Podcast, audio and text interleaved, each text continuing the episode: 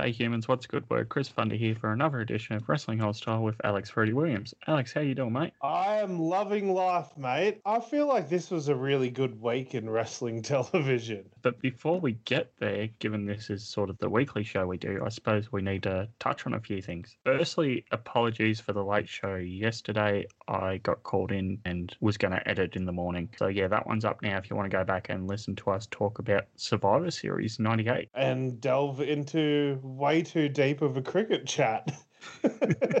Yes, indeed. And then I suppose you've got some news if you'd like to share with the listeners there, Alex. Yeah, Sunday morning, I'm part of a wrestling figure Facebook group, and this wrestling group does virtual meet and greets. And I get a message early Sunday morning being like, Oi, you need to get up. I've got a hookup for you. You can get in this meet and greet. We've got someone you need to meet. So I get on my computer. It's like nine o'clock Sunday morning. Had a pretty late night the night before, so I was feeling a bit dusty to say the least, if you will. And I get on the computer, still in my PJs with my bed hair looking all over the place. And I got to do it, human. I met the master and the ruler of the world, one psycho Sid Vicious. Yeah. How was that? Uh, he was really cool, man. Like he made fun of my hair. He's like, "Is your hair real?" I was like, "Oh, we've been in lockdown. Like my hair's a bit crazy." And he's like, "Oh, whose hair's crazier, yours or mine?" And blah blah blah. We had a little chat about hair. I told a story about how for one day in my youth, if you will, I got a perm so I could try to look like Sid Vicious, but my voluminous Asian background does not allow my hair to be curly, and it didn't work at all. But yes, I did try to get Sid Vicious's hair when I was younger at one point. He had a bit of a chuckle about that. We had a bit of a chat about some of his WCW run. Told him about how I still do the Psycho Sid bash your fist against your heart and then fist pound someone. I do that at work.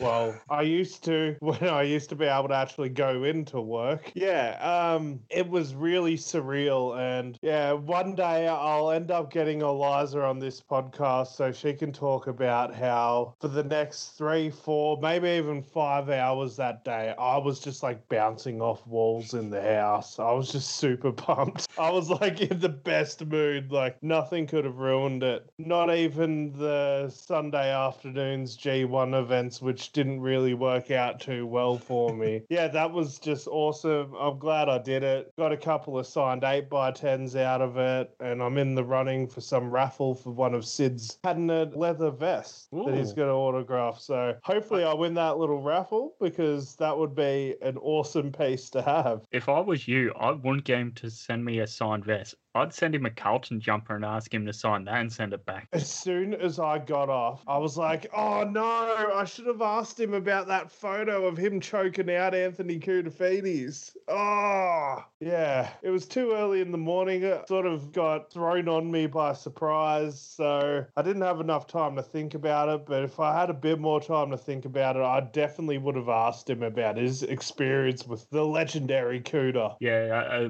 early morning brain doesn't work too well, as you can hear by that sentence. yeah, exactly.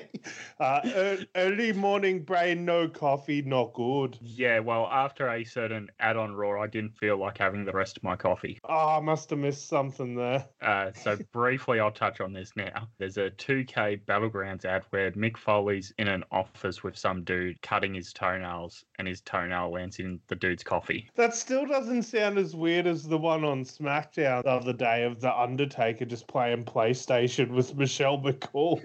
And his daughter. yeah, and his daughter. It's just like toenail in coffee, still not as weird as just seeing The Undertaker do everyday normal things. You know my favourite photo of Undertaker, right? Which one's that? From Super Showdown in Melbourne, backstage. Oh, who's he hanging out with? He's paying his ultimate respects to the Blue Powerade. Oh, yeah. Man, I loved the series of photos that came out earlier this year of Undertaker at that place that has all the tigers. And then, like, a couple of weeks later, that Tiger King documentary comes out. And it's pretty much exposed that the Undertaker was hanging out with this dude that pretty much runs a cult. Yeah. that came out at the right time for lockdown viewing. Yeah. Oh man, wasn't that such a huge thing? Like, Yeah. I think I watched it twice. I loved it. Then you go on YouTube and search up Joe Exotic. He ran a show for the NWA back in the day at his Tiger Sanctuary. I'm pretty sure he was in TNA at one point as well, Probably. because everything connects back to TNA. Yeah. Yeah, I'm pretty sure he's one of the Deaner cousins. Um, yeah, so from you talking about Kouta and getting sidetracked with 2K, I suppose I should ask now before we move on are you going to buy this game? Because I'm certainly not. I've actually been seeing some pretty good reviews from people that actually got it. Yeah, it's not a simulation game or anything like that, but it's just fun. I'm going to wait a little bit for the price to drop even more. That's what I was thinking. I'll probably wait and see if it's not as buggy as the previous game that 2K brought out. And yeah, I'm not willing to drop that amount on a game after what happened last year. No, I might even wait for my local EB games to get a return or something, and I'll buy it pre-owned or something for 15 bucks. Use up your carrot points. Yeah, exactly. I, I need to use a few of those actually. Anywho, from the world of gaming and meet and greets, I suppose I should let the listeners know of something that I'll be doing over the weekend. Yeah, please do. I'll be part of a virtual watch along on the Up Next podcast YouTube for their watch along of Clash of Champions Gold Rush. Make sure you get your plugs in, brother. yeah, they're they're very nice guys, and I, I won't overstep the line if they allow us to do that. That'd be much appreciated. Man, they, they've been pretty good with dropping our podcast name from time to time anyway, so Yeah, I see the guys occasionally like or retweet our stuff. So uh, yeah, massive thanks there to Braden Harrington and Davey Portman. Yeah, Braden Harrington uh, seems like the sort of dude, uh, if I met him, I would be like best mates with him. So, yeah. Um, Davey as well, but Braden seems like the sort of bloke I'd have around, but it'd be fun.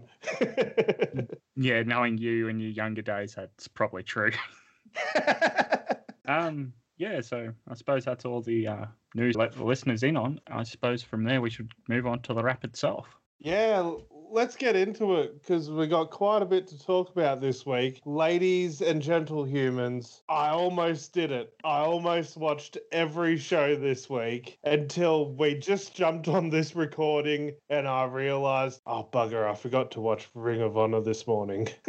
The, the only problem is with us being Aussies, it comes out the hour before Raw. Whereas if you're in the US or have a station that is a Sinclair affiliate, it comes out on like the Friday night after SmackDown. So Yeah. we've got to wait all weekend to get that episode, and it airs the hour before Raw. And like you said, if you enjoy a little bit of a sleep in, you sort of forget about it. Yeah, and every morning, basically, from about 6 a.m. till about 10 a.m., I'm pretty busy with work stuff. So I've, I've managed to have this little period of time where I can actually watch Raw pretty much live, but Ring of Honor, no chance. Who knows? I might touch back and talk about it on next week's wrap. I'll just be a week behind every week.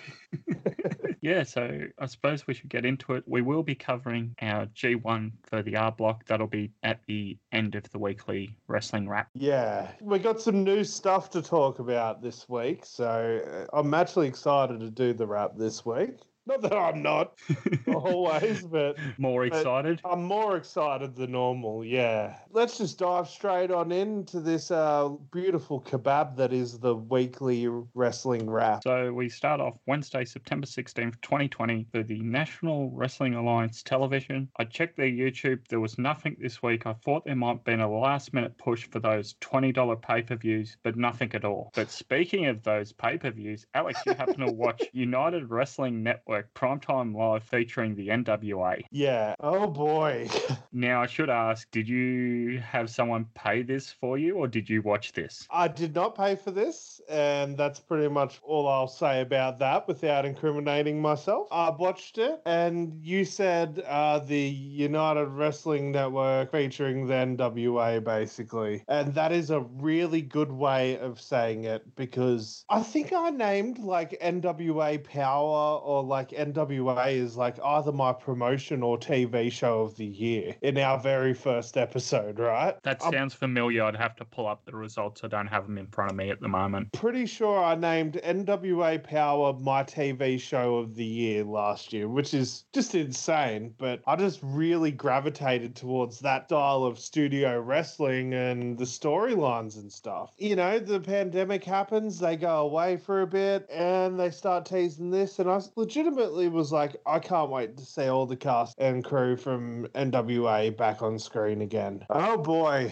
I got Eli Drake in a 30 second promo. I got an eight minute main event with Nick Aldis defending the NWA world title. And I got Camille in a squash match. That Did- is all of the NWA I really got. Did you say 18 minute or 8 minute? Eight minute. Zero eight. Yep. What happened there? So there was a tag match in this show that felt like it went for 40 minutes. It didn't, but it felt like it should have been about a five minute match, and I reckon it probably went for about 15 or 20. And it was boring. It just dragged two tag teams. I don't even remember their names. Like one of the tag teams, like God bless them, but like one of the tag teams looked like a couple of 50 year old dudes who they had some pretty rockin' dad bods to say the least. It was horrible. It was a dragged out match, and the rumor has it that that took up too much time, and that forced Nick Aldis and Mike Bennett to have to do a shortened version of their match. And for what it's worth, ladies and gentlemen, humans, like Aldis versus Bennett was really fun. It was insane because it was just like I've never seen a Nick Aldis match like fast, furious, like have to rush through everything. And it kind of worked because, you know, Aldis has that slow, plodding, methodical main event style. This time around, like within two minutes, there's a ref bump and Nick Aldis is hitting the tombstone pile driver on Mike Bennett on the entrance ramp within two minutes of the match. It was just insane. Wow. Yeah, this whole show was for those that watched it live. There was four or five different times where the stream completely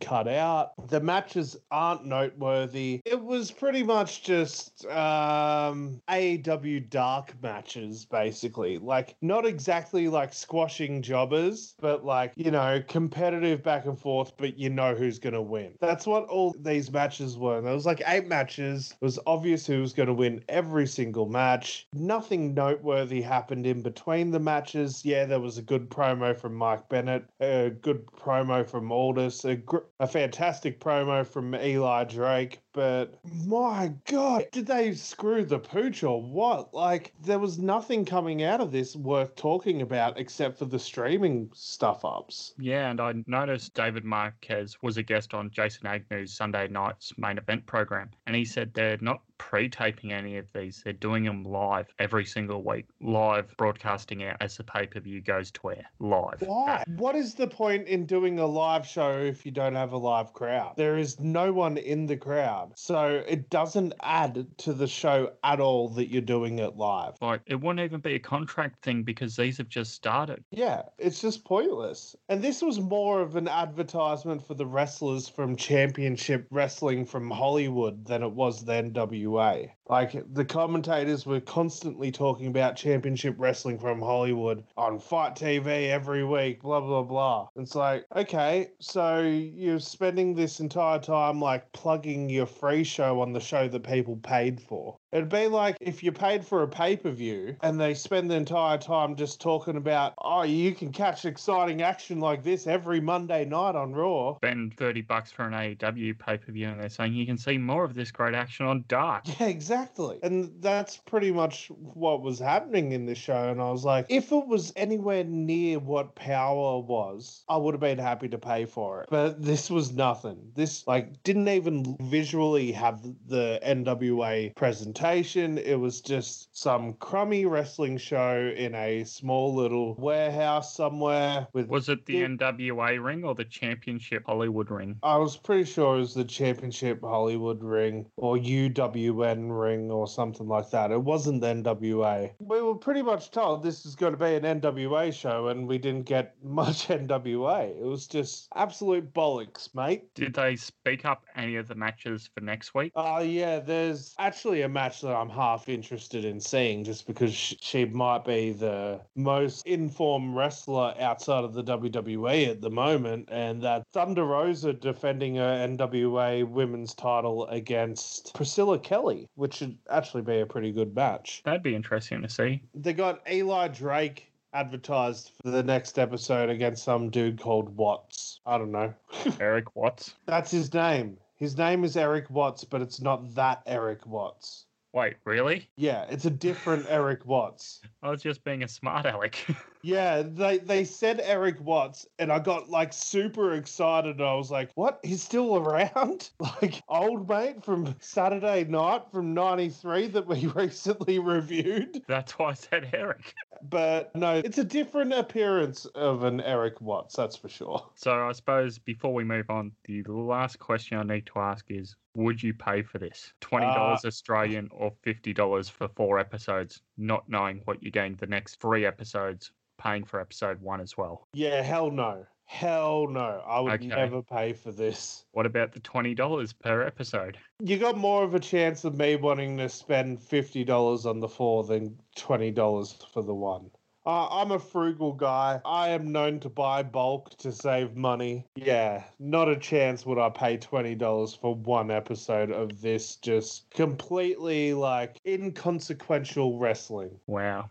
yeah, a big thumbs down from me. Yeah, and I can't really comment because I haven't seen it yet. So from there, we go on to All Elite Wrestling Dark the same day. Did you happen to catch this? Uh, I did watch this. I sort of skimmed through it a bit because boy, was it a long show. Yeah, we'll get there in a sec. Um, the sort of key match of note on here I felt was match number nine, a singles match. Owen 25, Brandon Cutler versus Owen 26, Peter Avalon with Leva Bates in Peter's corner. Like they had a pretty good under 10 minute match, and then it ends in a double count out for the first time in AEW. I liked it. I actually thought this was great. I would prefer if both of these guys never got a win. It would be perfect. if they just keep like having these matches and there there can just never be a winner between the two of them. Yeah, that'd be interesting. Dark last week, I sort of gave thumb sideways, sort of enjoyed their one hour thing. However, this week, an hour and a half.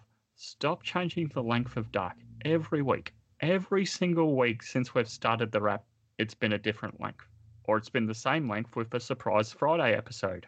Yeah. So in match number four versus Brian Cage is Megabyte Ronnie. Now it's spelled M E G A B Y T E. So he's not a gamer, but a competitive eater, even though it's spelt like he's a gamer. I think it's just a play on words sort of thing. It's just cool to not have too many consonants in your name or too many s- vowels. But when you spell B I T E, Yeah, I think it is kind of silly that it's spelt like that, but I think he's just trying to be trendy or whatever. I don't know. I saw the like name graphic pop up. I'm like, oh, okay, cool. They got like a gamer guy or something, and it comes out and they're announcing him, and I'm like, oh, he's a bit different looking for a gamer, and he's got like a bum bag on, and they go, oh, Ronnie Megabyte here, competitive eater. I go, what? If they simply just replace the Y with an I, it would be perfectly acceptable. That's what I just found jarring. I'm just like, okay, that seems a bit different. And if something like that makes you think that hard about something, then it's completely taken you out of the match and it has done more harm than good. The story of Dark is the same as always. The person you've heard of beats the person you haven't heard of before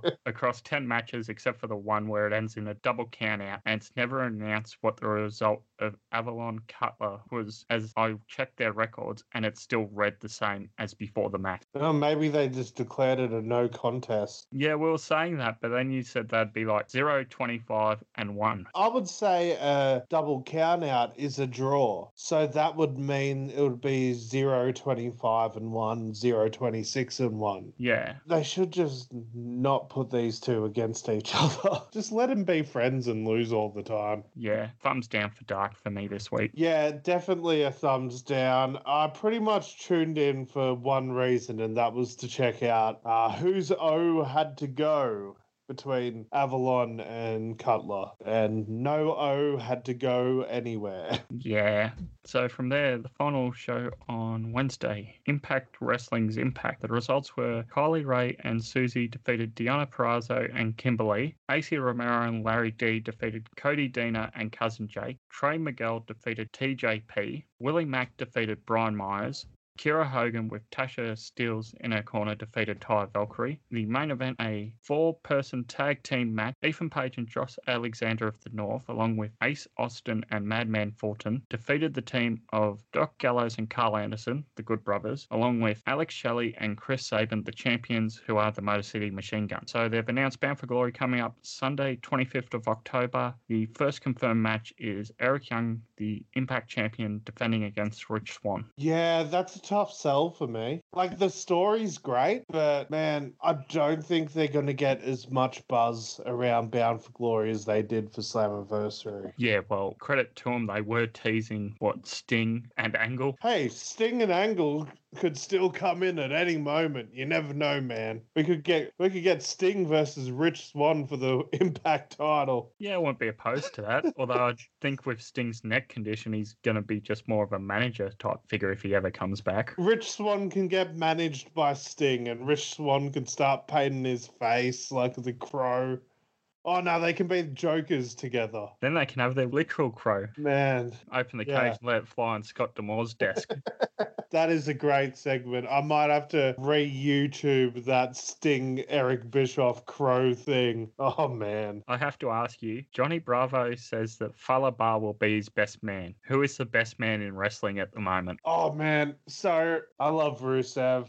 I love Miro, but as you know, 50% of my heritage is very biased towards the Philippine native Fallah Bahh. So I love Fallah Bahh, man. Bah, bah, bah. Uh, I think he's great. Like, if you've listened to my Fruity's Ultimate Game Show booking, I'd probably chuck Fallah Bahh as the third member of Too Thick with Yoko and Rikishi. But whose side is he on? What do you Yeah. mean? yeah, because Impact said they've taped all this months in advance, and the same week they do theirs, AEW did theirs the week before. Dude, all the episodes of Impact we're watching right now were filmed within the two weeks after Slammiversary. yeah, well, you can't really tell difference in quality, can you? No, no, no, not at all. And plus, because they're on a closed set, you got no spoilers coming out, so it doesn't really matter. Unless you're Um, Heath, last name redacted. yeah, exactly. Yeah, him spoiling a tag match with him and Rhino, which I guess technically was that thing where he was a cameraman, or maybe it still hasn't even happened yet. What he spoiled. Oh man. So quick little notes I had here were after the Rascals were attacked backstage, a doctor tells the Motor City machine guns they can't compete in the main event, which leads to the Good Brothers coming in saying they want to fill in the vacant spot, then asking, was that Dr. Yankem? Brian Myers lost to Willie Mack, and he's been cheating in the other two matches there to pick up wins. He got caught this time, and his cheating cost him. I, I probably spend too much time every week talking about my bias towards Brian Myers, but I just want to quickly say the most professional wrestler is a great tagline for a wrestler. It's so good. Tennille is actually doing a photo shoot. This will be interesting to see where that goes. I guess so. And then the final thing was Moose calling Jericho, Demo Yeah. God, stolen title, bubbly. Yeah, definitely. That's definitely what they were teasing. And then um on Instagram this week, Moose like put out a picture on Instagram. It was like, "Have you seen this title?" Blah blah blah, and he captioned it with "Thanks at Chris Jericho Fozzy for the advice. I'll see how this works out." Blah blah blah. Did Jericho respond? Mm, Uh, not that I saw, but yeah. So he was definitely making it obvious. He was talking about Chris Jericho. You know, that's the one stolen title that always gets brought up. You know what the other one that recently got stolen that never gets brought up? What was that? When Walter lost the WWE UK title. Oh, he did too, didn't he? Well, he didn't lose it. It got stolen out of his car when someone broke into his car. But Yeah. and then they had to remake the title. So instead, they went, okay, You're no longer WWE UK champion. You're now NXT UK champion. Which makes more sense anyway. Yeah, but the other title did look a lot better. Oh, they look exactly the same, except it's just a different logo in the middle. You tell that to my cruiserweight title. Is the NXT Cruiserweight title have the NXT logo in the middle instead? Yeah. Yeah, okay. I haven't even paid attention to that title, to be honest. Oh. I, I like the purple Cruiserweight title. The bright purple one's heaps better. than the black one. Yeah. Yeah, so aside from stolen championships, I thought Impact was really good this week again. I gave it a thumbs up as I did last week. I'll happily give it two thumbs up. Uh, I thought it was fun. Two quick side notes. Uh, we brought up Heath being a complete like scatterbrain earlier. So in the past couple of weeks, I've I only just recently watched it, but the major bros, Hawkins and Ryder, Cardona and Myers, went to the High Spots building and did like a live auction and auctioned off a heap of stuff and had a special guest Heath come in because Heath just lives near the high spots place, wherever that is. Heath comes in and he helps the major boys uh, auction off some wrestling figures. Heath is looking at the back of a box for a wrestling ring. You know, the back of the wrestling ring boxes have all the wrestling figures that are a part of the series on the back of the box. Oh, yep. And he looks at it and he goes, Oh man, who's this guy? Who is it, Heath? The Jackal. Who's the Jackal? And immediately Myers and Cardona start just losing their their stuff. Like they're they're just they're wetting themselves with laughter and they finally utter out the word, It's your goddamn boss. it's Don Callis. And then um, Brian Myers like shared a video on the Major Brothers Wrestling Figure podcast um, Facebook page of him showing Don Callis that footage and being like, "So no Heath for Impact." so I thought that was a funny story. I, been meaning to share, but yeah, that's um that one had me in stitches, man. Like Heath just seems like the most like clueless, just innocent, like fun-loving dude, but just like completely scatterbrained. So from there, do you want to move on to Thursday? Yeah, definitely. So Thursday, September 17th, 2020, we start with WWE NXT from the US. Uh, results were Io Shirai defeats Tank Girl Shotzi Blackheart. Tommaso Ciampa defeats Desmond Troy. Kushida defeats Austin Theory. A WWE Tag Team Championship match.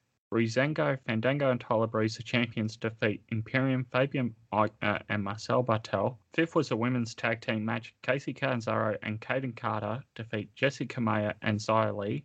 Sixth, Drake Maverick and Killian Dain defeated Undisputed Era Bobby Fish and Roderick Strong via DQ.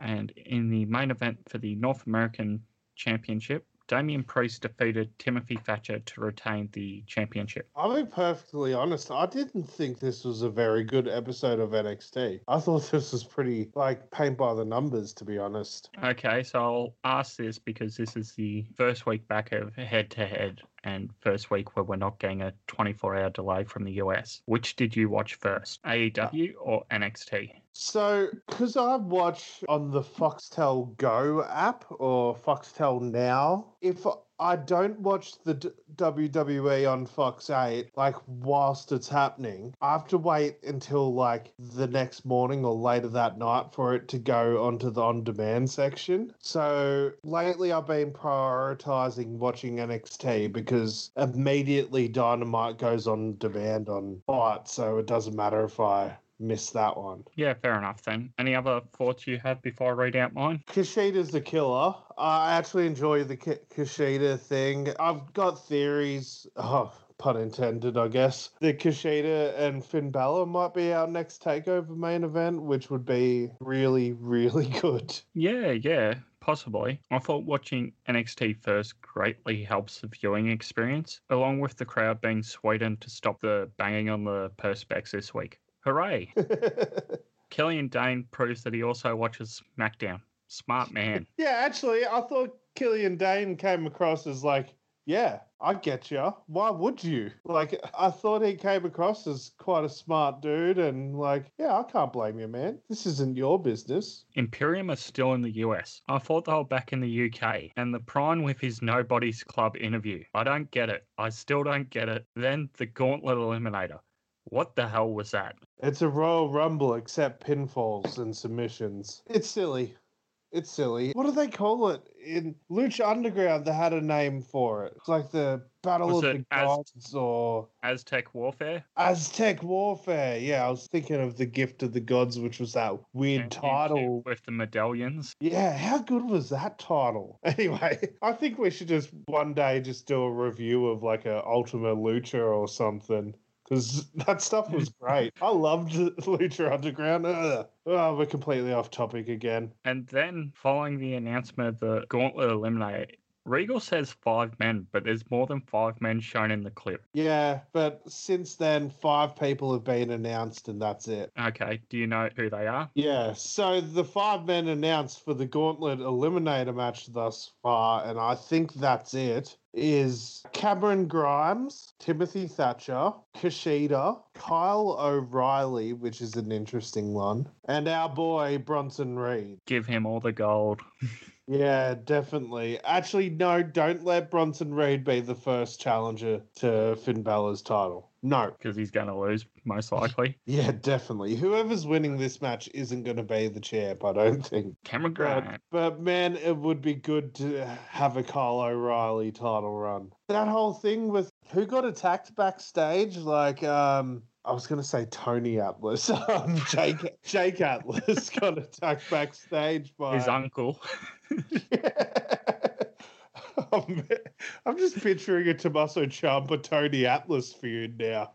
Um, You could Yeah, probably do that on 2K Battlegrounds. as if they got Tony Atlas in the game. Well, if you can make your own wrestler, you probably could. Yeah, exactly. Anyway, the whole thing with Kyle O'Reilly checking in on Jake Atlas after he got attacked backstage in the parking lot. He just goes, You're all right? And Jake Atlas goes, Yeah, yeah, I'm all right. And then Kyle O'Reilly goes, Yeah, you're all right. Leave him alone. You Go, know- get up then. You said you're all right. You know, Kyle O'Reilly was Ring of Honor champion going into a Tokyo Dome once. Yeah, he was. He dropped it to Adam Cole, didn't he? Adam Cole, yeah. He lost it to Cole, and then Cole lost it shortly afterwards because he also went to NXT. Man, Kyle O'Reilly might be the most underutilized guy in NXT. Right now, yeah, probably. He'd be Yeah. one of them right up there. The second announcement was a 11 women's WWE NXT Championship number one contender battle royal. Why Why? 11? Yeah, Why 11? Like, 10's fine. 11's so weird, but yeah. it's just my OCD going. No, no, someone needs to be injured backstage. Make it 10 so it's even. 11 is legitimately my favorite number, and even I think it's weird. So Io's already beaten Rhea, Kai, Knock, all for the title, plus LeRae in a tag match, and Blackheart tonight in a non title match. Who do you see coming out as the challenger? They really made me believe that it's going to be Knox. She's already lost the title. But they did that promo thing with her on this episode of NXT where she talked about that stuff. I think No. that She's still talking with um Candice and Johnny. uh, she was talking about beating Io. Yeah, but then Candice had a rebuttal video later in the night as well. Yeah. So is it possible we get a we get a Bret and Luger situation in this battle royal? Both people eliminated at the exact same time. and We get a triple threat: Candice, Knox, and Io. Another women's triple threat at a takeover. I I think Ripley is your money match, but I don't know if you want to go straight into it yet. Like, don't get me wrong, I really like Rhea. I just think as a neutral viewer, she has been hurt by her losing the title, losing to Charlotte, losing the triple threat rematch to Io whilst in the Charlotte submission, feuding with Robert Stone, then feuding with Dakota, now feuding with Robert Stone again. Yeah. I mean, looking these possible names off the top of my head, and the only one I can possibly see is Shotzi, who lost tonight, but it was non title. Yeah, even that wouldn't make sense. There was one particular person pictured that I would love to see, but I don't think it's going to happen.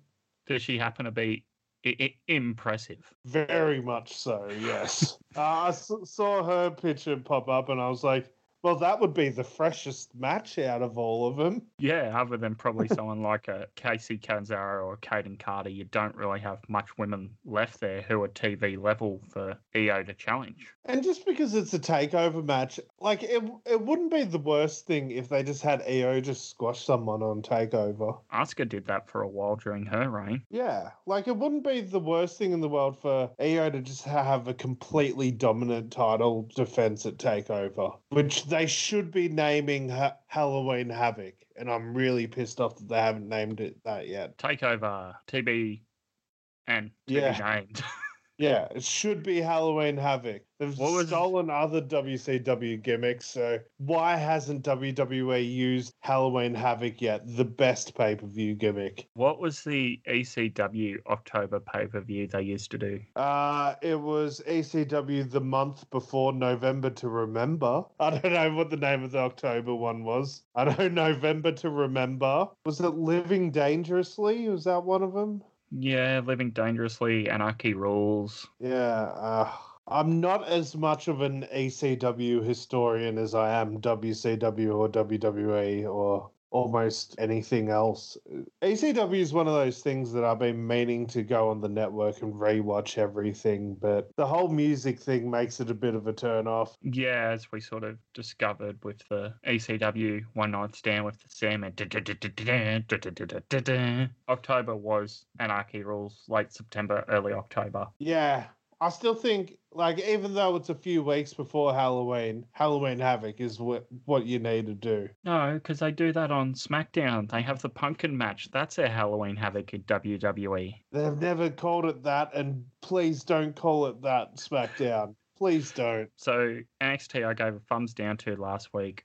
I decided to give thumb sideways this week. Thumbs down from me. I hated it. Everything was predictable. I Uh, think th- there was stuff I liked, but yeah, in general, I kind of hated it. I think because the banging on the glass was so toned down this week, I just gave it a thumb sideways. Oh, and I've been meaning to talk to you about this. I don't get Damian Priest. I just don't get it. The Archer of mediocrity, I would say. Like, he is just mediocre as heck. Like, he comes out with his weird Shawn Michaels cosplay jacket. He shoots an arrow that looks like he's a spooky goth boy because of the flames and the arrow and the dark lights and that. But then they talk about how much of a rock star he is and he jumps in jacuzzis with women. Like, pick a gimmick and stick with it, brother. Like, I have no idea what you are. Yeah, well, you know that photo's going to go up at the PC somewhere, that figure point of glory. Exactly. I don't know. I've always been a fan of punishment from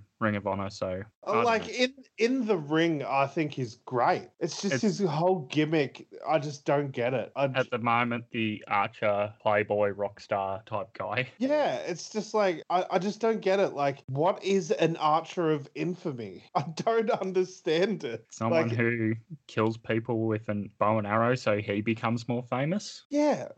W- Well, I guess is he Robin Hood? Is that who he is? No, because he doesn't have Friar Tuck by his side. Remember Friar Ferguson? Oh man. Yeah, well we've gone off the rails again and that was completely my fault again this time. Um I just wanted to vent a little bit about how confusing Damian Priest's gimmick is to me. Maybe there's someone out there that can explain to me, but yeah, I just don't get it. Oh, you will soon enough. Yeah, I guess so. I guess so. I would honestly like them to just lean heavier into the rock star part of it. Just let him be like a party maniac and like let that affect his matches. Like, oh, he's struggled a bit more to defend the North American title today because he was up all night partying last night. Yeah, the only thing I'd have to say about that is, aren't they already trying to do that with Grimes? Oh, yeah, that's another gimmick I don't fully understand. I just thought like Cameron Grimes is just like a redneck. You know where he used to wrestle? Oh yeah, yeah. Trevor It was part of what were they called? The Helms Dynasty or something. oh, yeah, they did the Helms Dynasty, and it was like managed by Gregory Helms. in his weird green jacket suit get up. Great green leather jacket. Always looks good. Yeah, let's move on to the next event of the week. Let's uh light the fuse, dynamite. oh god, I hate that song. I'm so sick of it.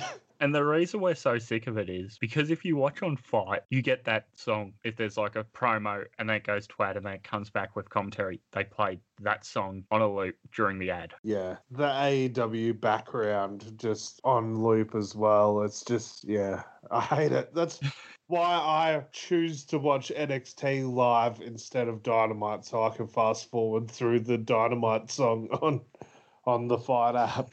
It's a form of like torture, isn't it? Yeah, it's just like torture or Can you at least give- brainwashing. Give, us a different song every ad break. Like, give us one of your wrestlers' theme songs. Like, give us Judas for one ad break. I'll be, I'll be rocking out, man. Like, it's, come on, guys, be nice to us. It feels like torture. Uh, so the results were match one tag team match. Cash Wheeler and Dax Hardwood with Tully Blanchard in their corner defeat Jungle Boy and Luchasaurus with Marko Stunt in their corner. Then Adam Page defeated Frankie Kazarian in a singles match. Chris Jericho and Jake Hager defeated Isiah Kassidy and Marq Quen in a tag team match. Match number four on no notice.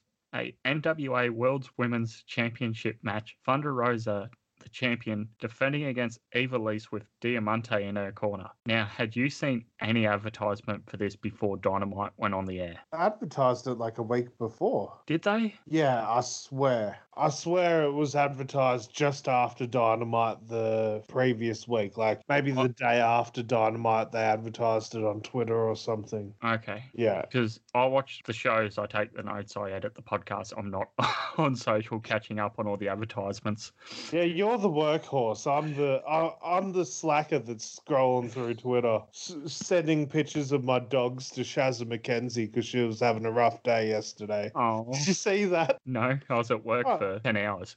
Exactly. Yeah, I'm the slacker. Put out a tweet, having a rough day because I realized I'm not going to wrestle in 2020.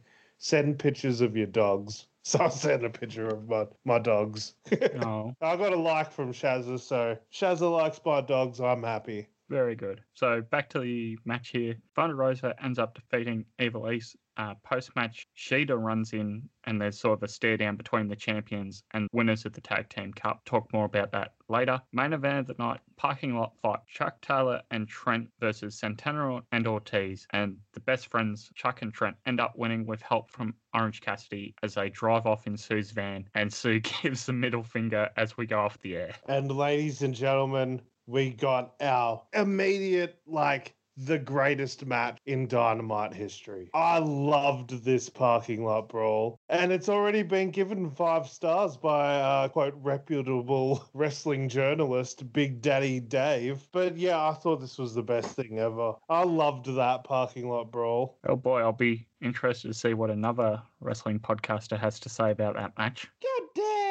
Yeah, I thought it was a great show. And then the main event, I had flashbacks to NXT's backlot brawl match. Oh. However, No. however, I enjoyed this match, but I wouldn't have placed it as the main event. That's just me. I honestly don't think you could follow that with anything. You already know what I'm going to say. Like, what would you have followed that with from this show? Thunder Rosa. Oh, I think that would have killed Thunder Rosa just because of the violence in that parking lot brawl. Yeah, that's true too. I didn't even think of that. Yeah, just because the physicality just went to a whole nother level in that thing. And like, you got poor old Trent bleeding all over Sue's car seats, like with his back. I'm like, oh man, your mum's going to be furious. It's to ma- make you get out of bed early in the morning and get the stains out of her car seat. I love how the heel wrestlers are calling attention to the rules. MJF calling out Moxley for cheating using the um, double arm DDT in the main event, the um, paradigm shift. Always Yeah. go to say Dirty D. Death Rider. Death Rider, yeah.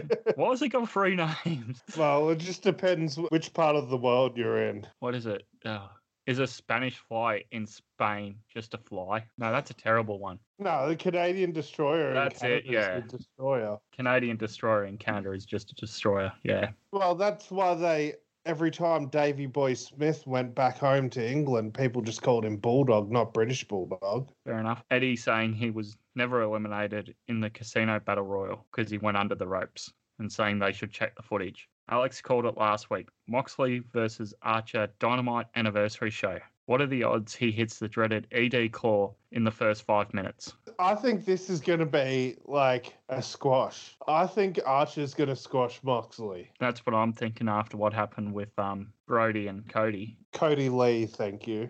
Yeah, and lastly, Thunder Rose is here to save the women's division and nothing else. Yeah, man. I, I don't know what they need to do. Just if I was Thunder Rosa, I would reverse screw job myself and just like force Priscilla Kelly to pin me for the NWA women's title at the next NWA show and just be like, ah, I have no commitment to NWA anymore. I'm going to be on AEW. Let me have a feud with Nyla Rose because I think she would have just an absolute belter of a match with Nyla Rose. I want to see it. Yeah, as I mentioned before, they set up the running with Shida, so it looks to be so it'll be the champs versus the tag team cup winners next week. Should be another great week of women's wrestling. I gave Dynamite a thumbs up. What about yourself, Alex? Two thumbs up. If I had more thumbs, I'd give it, but just because of that main event. I just want to say Santana looks like a megastar, and like just from his physical appearance, like he's just got the look. If there was some way to like transplant Ortiz's like natural charisma into Santana's body, you've got the perfect wrestler. Wow, big call. Yeah, I think Santana's going to go a long way if he can get a bit more charisma from his tag team partner. So Dynamite anniversary show is October the 14th. They've already announced Archer versus Mox. Plus, next week we get an 11 card Dark on Wednesday. Plus, Tuesday night Dynamite. Then on Thursday, a two hour regular edition of Dynamite. Like, why? Why do we need all this? So originally there was only going to be the one hour edition of Dynamite for this week. But then something changed and they were able to get their regular two hour thing back. But the network was like, hey, do you still want that hour on Tuesday anyway? And I think this might be a bit of a trial thing for the extra hour of network TV that they're meant to be getting soon. This might be a bit of a trial. Oh, yeah? Yeah. Like, whilst this is just an extra episode of Dynamite, like, the level of matches on this I wouldn't say is up to Dynamite standards, but it's definitely above Dark standards too, which is where I sort of see this next hour of AEW, whenever they get it, sort of slotting in, like being more of a showcase of the mid card, but more so mid card against mid card sort of thing, instead of mid card against, you know, Joe Schmo or Megabyte Ronnie or underbite Johnny and all that sort of stuff. Yeah, it'll be interesting to see how that plays out. So from there we go to Friday, September 18th for WWE NXT UK. Their first episode back since the pandemic from the BT studios in London, England. In the UK, results were opening was a tag team Matt Gallus, Mark Coffey, and Wolfgang defeated Amir Jordan and Kenny Williams. Second was Aoife Valkyrie defeating Isla Dawn, and the main event, a singles match, Ilya Dragunov defeated Noam Dar. Oh boy, it's going to be one of those ones. Let's be honest. While the studio graphics and new NXT theme are impressive, it was an average show at best. I forgot Ilya Dragunov is the number one contender to Walter. Apparently, he eliminated 19 men in a battle royal. Do they have 19 men to eliminate? I don't know, this was before the pandemic. yeah, Yeah. did they even? Oh, I don't even know. I forgot the tag team champions Gallus are still a thing. Not sure how I feel about that. Yeah, hashtag cancelled. Oh, and Walter's on TV for less than one minute. WWE Championship women's match next week. Kay Lee Ray, the champion, defending against Piper Niven, should be great. Also, Sid Scala might as well be general manager, as Johnny Saint is hardly mentioned. I don't even recall a video from him in the last two weeks. However, 40 minutes into the show is the first mention of the NXT UK Heritage Cup with a worse video than last week. Oh no, Pete Dunne is a glorified lottery boy for this tournament. What? This tournament is still two weeks away, minimum. I knew we weren't going full Ring of Honor style with the tournament being all TV, but last week's TV special made it look like it might be at least starting tonight. Good luck, NXT UK. I have no time for this tournament that is starting, well, in two weeks. Maybe. Closing line of the show. We all know that NXT UK is back. Wow, this was a bad show. Yeah, this was horrible. The main event wasn't bad. Dragunov and Noam Dar had a pretty good match. But man, the cringe involved, like after the tag match and all the tag teams come out and there's like five or six tag teams surrounding the ring, and then you got Imperium on a TV screen. Making What- the most of that tout money. Yeah, exactly. And oh, it was just really cringe. And then the promo between Piper Niven and Kay Lee Ray, that promo was just so bad. Like, I get that the match is probably going to be really good, but geez, these two stunk it up on the mic. It just, it felt so disingenuous, so fake, so high school drama play, sort of just cringe, man. Speaking about cringe, this show opens with Scala in the ring, and we get the traditional Raw starting where Dragunov comes down saying that he wants Walter, and then Noam Dar comes down, and those two sort of have a schmozzle that'll lead to tonight's main event. So, your first show back after a pandemic, and you guys are telling me you didn't have a main event booked. And it's a classic Raw style of booking a main event. Yeah, it's dumb. It's just dumb. I, I hate that trope. Like, it does not do you any disservice to like announce matches before a card. It helps advertise your goddamn television show. The- so the- just do it. The only time you don't want to announce matches before a card is when you're booking a single elimination tournament across multiple nights. You announce the opening round and reveal a bracket saying, first semi final will take place on this night or be the winner of match one and match two, for example. We don't even know when this tournament is starting. All we know is next week Pete Dunne is on TV as a lottery boy to draw out the participants for the brackets. What is this Heritage Cup? Like, what's the purpose of this? Like, what does the winner get? I get they get a Heritage Cup, but that means nothing to me. Like, do they get a title shot? What? Just I guess they get a us some title shot. Give us some stake. Don't just have tournaments for the sake of tournaments, and we will discuss this more shortly. Oh boy, yeah. Uh, sorry, what did you give NXT UK? Because I go thumbs down. I can't even remember what you said there. Two thumbs down, two big toes down. Just good possibility I won't even watch next week. Yeah, we'll get there in a minute. Uh, Saturday, September 19th, 2020, for WWE SmackDown We fight on Friday Night SmackDown. Ah, we've had on Friday Night Magal. Yeah, I love that. Okay, results were singles match Cesaro with Shinsuke Nakamura defeated Gran Metalik with Lince Dorado and Kalisto in his corner. Next, Nikki Cross defeated Lacey Evans. Third, AJ Styles defeated Sami Zayn. And fourth, a Samoan Street Fight tag team match. Roman Reigns and Jey Uso with Paul Heyman in their corner defeated the team of Sheamus and Baron Corbin.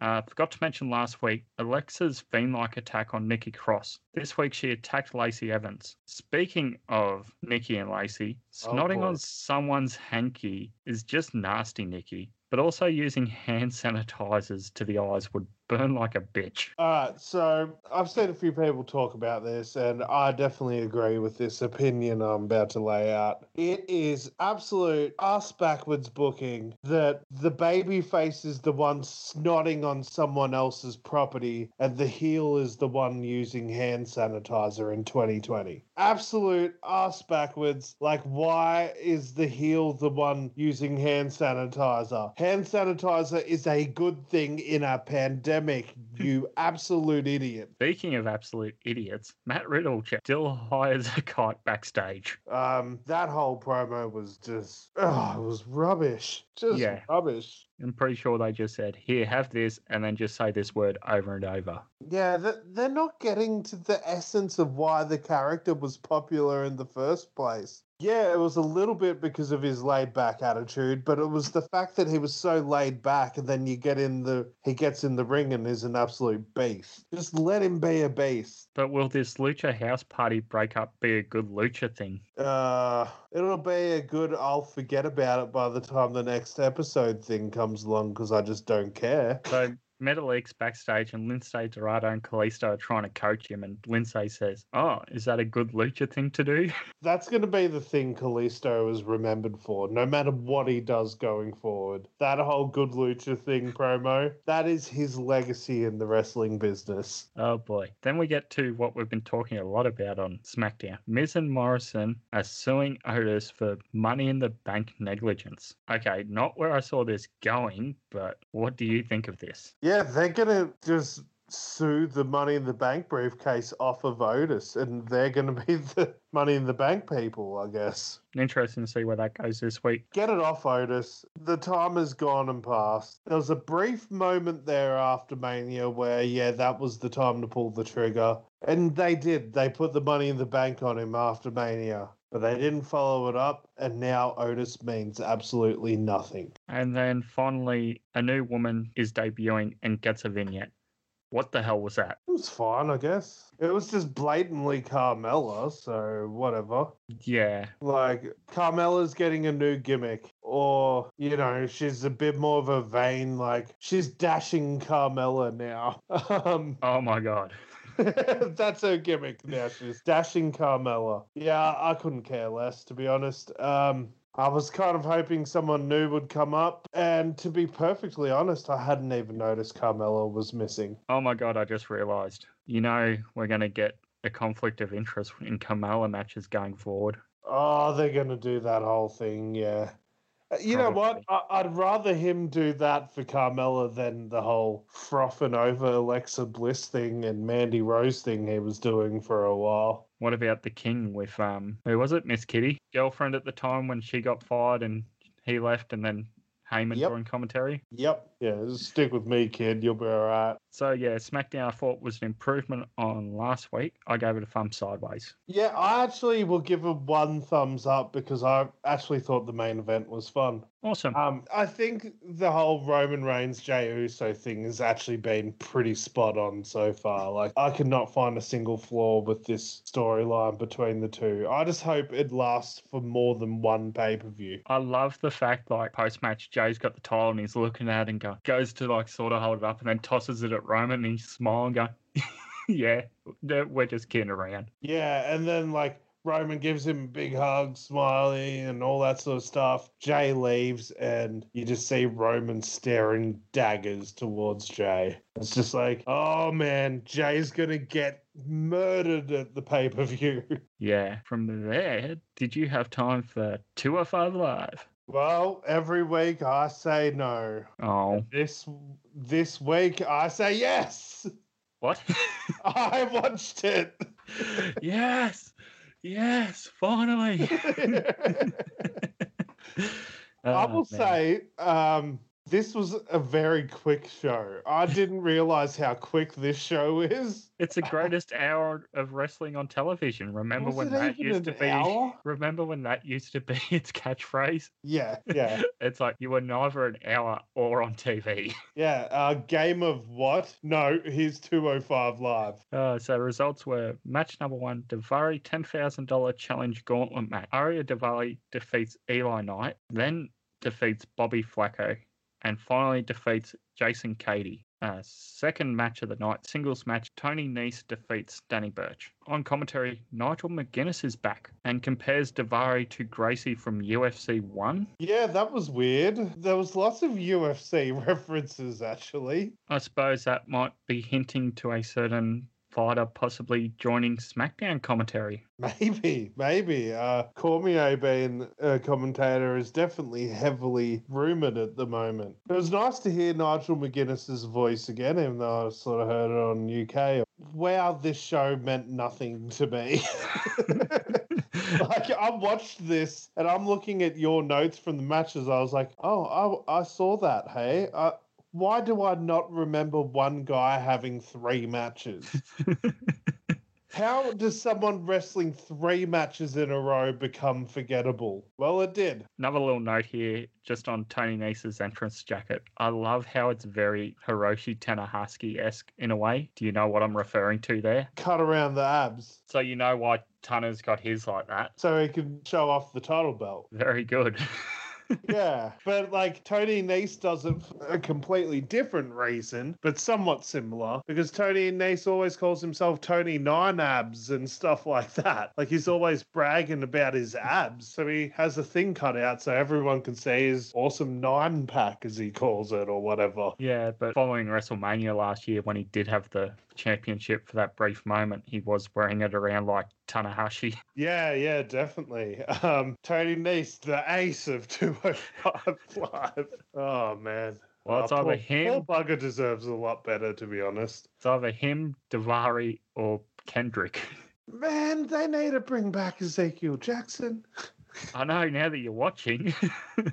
I'm watching. I need Ezekiel Jackson, all that muscular mass of him just hanging out at 205 Live every week. That would be amazing. well, what's his name gets paid to be a doorman every week on Raw, so why not? Yeah, exactly. Honestly, I thought it was one of the worst weeks of 205 Live recently. I gave it a thumbs down. What about yourself, Alex? Well, if I'd known it was going to be one of the worst weeks of 205 Live lately, I probably shouldn't have chosen that as my um jumping off point. Yeah, I'm out. Not not watching 205 Live again. Uh thumbs down, all the thumbs down. Fair enough. Also, on Saturday, we got New Japan Pro Wrestling of America Strong. Did you watch this this week? I did. Wow. So we start with a four man tag team match.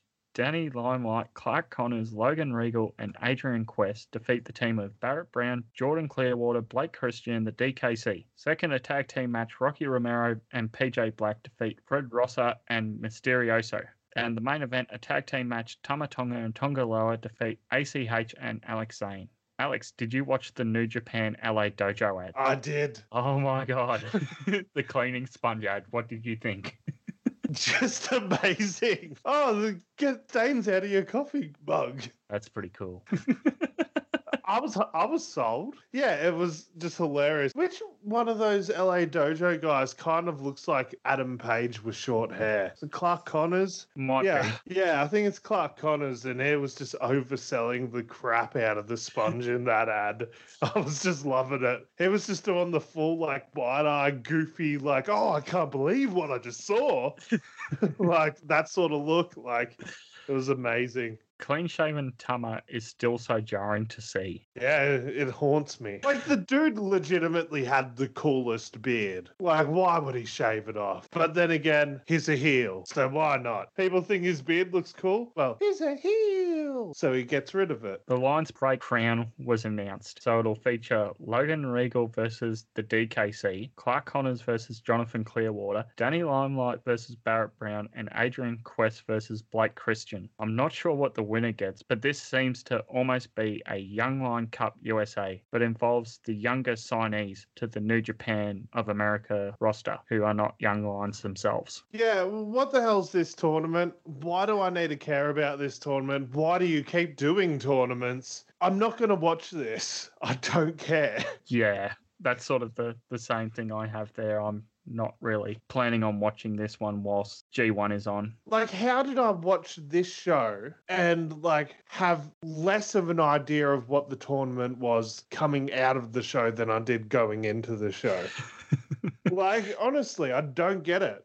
Like, what is the purpose of this? Yeah, I just think it's more or less a, a way to showcase these these young lions and younger signees to the New Japan system, similar to how they did the Young Lion Cup involving the three dojos last year. Yeah, like I love New Japan, but man, they're just going to the well like 30 times too many on these tournaments. Oh, yeah, what we have? We had King of Pro Wrestling, New Japan Cup, New Japan of America Cup, um, Six man. the six man never titles, the junior tag titles that was vacated, uh, Lions Break Crown, and the G1. So that's Yeah. Jesus, that's seven tournaments since they've come back. Yeah. And how long have they been back? Like three months? Like not About even that. three months, right? Like Uh, they had New Japan. Uh, they had the cup, then Dominion, then Strong started with its cup. yeah, just insane. Oh man! Uh, so from there, we talk about the events from Tuesday. Alex, have you seen Being the Elite? I have like not the most noteworthy sh- uh, episode of Being the Elite, but there is some segments involving Trent's mum Sue that's really worth checking out. Yeah, a Dark Order segment where all the Dark Order guys are being goofs, and Brodie Lee comes in with his newest prospect for the Dark Order, Sue. And Sue ends up doing the whole Brodie Lee gimmick of like rolling up some paper and throwing it at Evil Uno.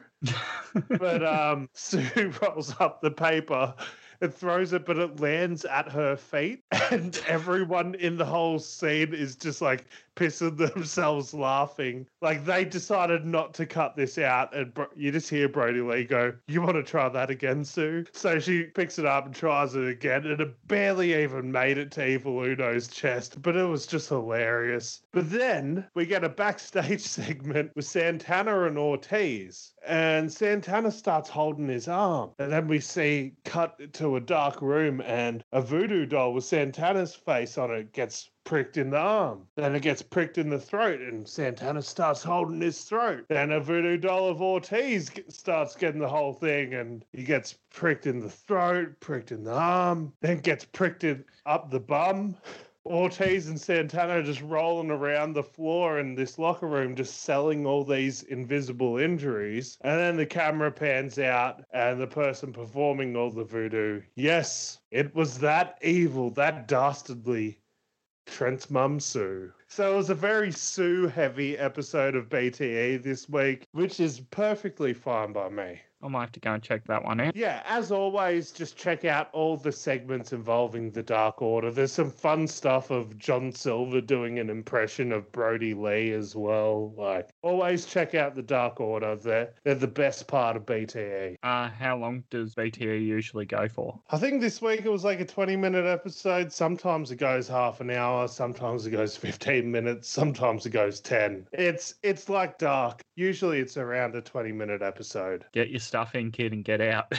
Yeah, exactly. uh, back to in ring action with Ring of Honor Wrestling number 470 for the second night of the Pure Championship tournament. Judges again are Gary Juster, Will Ferrara, and Sumi Sakai. Match one in the red A block is David Finlay defeating Rocky Romero in 1302. So it'll be Jay Lethal versus David Finlay in the next round. Second match Second match of the night in the silver B block, Matt Sydal defeats Delirious in 9.56. So it'll be Jonathan Gresham versus Matt Sydal in the next round. Well, at least Matt Sydal's safe in Ring of Honor. He's away from that dastardly Michael Nakazawa. Yeah, for some mm-hmm. reason, I really want those guys to have a match now. Man, they got to do a baby oil on a pole mat, and the Oh. whole finish comes when Sydal whole, slips. The, yeah, the baby oil's been leaking from the bottle the whole match, and Matt Sydal goes to climb the turnbuckle, and he slips off the turnbuckle trying to get to the to the baby oil on the pole. That's your finish right there. Oh man. So I'm really enjoying this Ring of Honor Pure tournament so much, especially the sit down interviews. Mwah, really great. Especially the delirious one that I just found hilarious. I'm definitely going to go back and check that one out. So next week it'll feature the red A block match of Silas Young versus Fred Yehi and the silver B block match of Josh Woods versus Kenny King. That doesn't sound as appealing as these first two episodes, but I'm sure it'll be fantastic in the ring. But he's the last real man's man. Final TV event of the week, WWE Raw. Results are first a number one contenders match for the Raw Tag Team Championship in a triple threat tag team match. Andrade and Angel Garza defeat Murphy and Seth Rollins, as well as Dominik Mysterio and Humberto Carrillo. Then a singles match. Drew McIntyre defeats Keith Lee via DQ after Randy Orton interferes. Third, a number one contenders match for the Raw Women's Championship. Zelina Vega defeats Mickie James. Fourth, Apollo Crews with Ricochet in his corner defeats Cedric Alexander with MVP in his corner. Then Alex's favourite time of the night, 10 p.m. Eastern, Raw Underground. So we have Dolph Ziggler defeats Arturo Ruas. Back to the Thunderdome, a tag team match. Nia Jackson, Shayna Baszler defeat team hashtag Lana and Natalya, who lose for the second straight week. Then back to the underground, Riddick Moss de- defeats the Viking Raiders, Erik. Then Asuka defeats Peyton Royce via DQ after Zelina Vega interferes. Ninth underground match, Braun Strowman defeats Yibbity Yibbita. That's all, folks. And then number 10, your main event of the night, Retribution, Slapjack, T-Bar, and Mace. And no, I'm not making those names up. Versus the Hurt Business members MVP Bobby Lashley and Shelton Benjamin with Cedric Alexander at their side. Ends in a no contest due to multiple interference from both Retribution and the locker room.